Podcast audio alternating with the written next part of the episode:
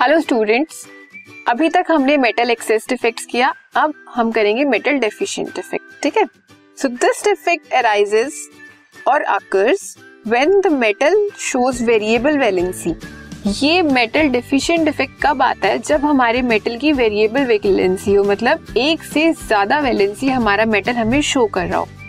Due to metal deficiency the compounds obtained are non stoichiometric जब किसी भी metal में वेरिएबल वैलेंसी आ रही है, उससे क्या हो रहा है? एक डेफिशिएंसी क्रिएट हो रही है। वैलेंसी ज़्यादा भी हो सकती है, कम भी हो सकती है। तो इस तरह से उसमें चेंज आता है और उसे क्या बोलते हैं हम? नॉन स्टोशियोमेट्रिक डिफेक्ट ठीक है?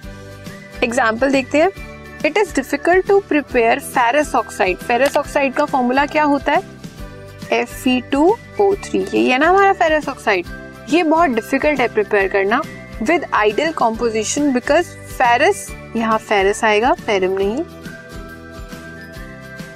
Ferrous exist as Fe2 and Fe3 positive हमें पता है आयरन एक ट्रांजिशन मेटल है डी ब्लॉक का मेटल है। डी ब्लॉक का मेटल है तो आयरन की दो वेरिएबल वैलेंसी है, एक Fe2 प्लस और Fe3 प्लस अब हमें FeO3 बनाना है मतलब फेरिक ऑक्साइड फेरस ऑक्साइड बनाना है।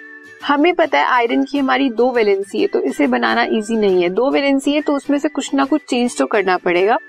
सो हम iron iron exist in two states Fe2 positive and Fe3 positive so we obtain Fe 0.950 और FeXO with X is 0.93 two 0.96 मतलब हमारे पास कोई एग्जैक्ट वैल्यू नहीं है कि हमारा आयरन प्लस टू वाला कितना होगा या प्लस थ्री वाला कितना होगा. सो so, इस वजह से जो डिफेक्ट क्रिएट होता है. उसे हम क्या बोलते हैं? मेटल डेफिशिएंसी डिफेक्ट और ये किसका पार्ट है? नॉन स्टोशियोमेट्रिक डिफेक्ट्स का।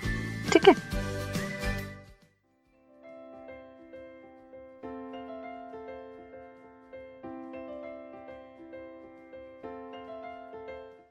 This podcast is brought you by Hub Hopper and Shiksha Abhiyan अगर आपको ये पॉडकास्ट पसंद आया तो प्लीज़ लाइक शेयर और सब्सक्राइब करें। और वीडियो क्लासेस के लिए शिक्षा अभियान के यूट्यूब चैनल पर जाएँ।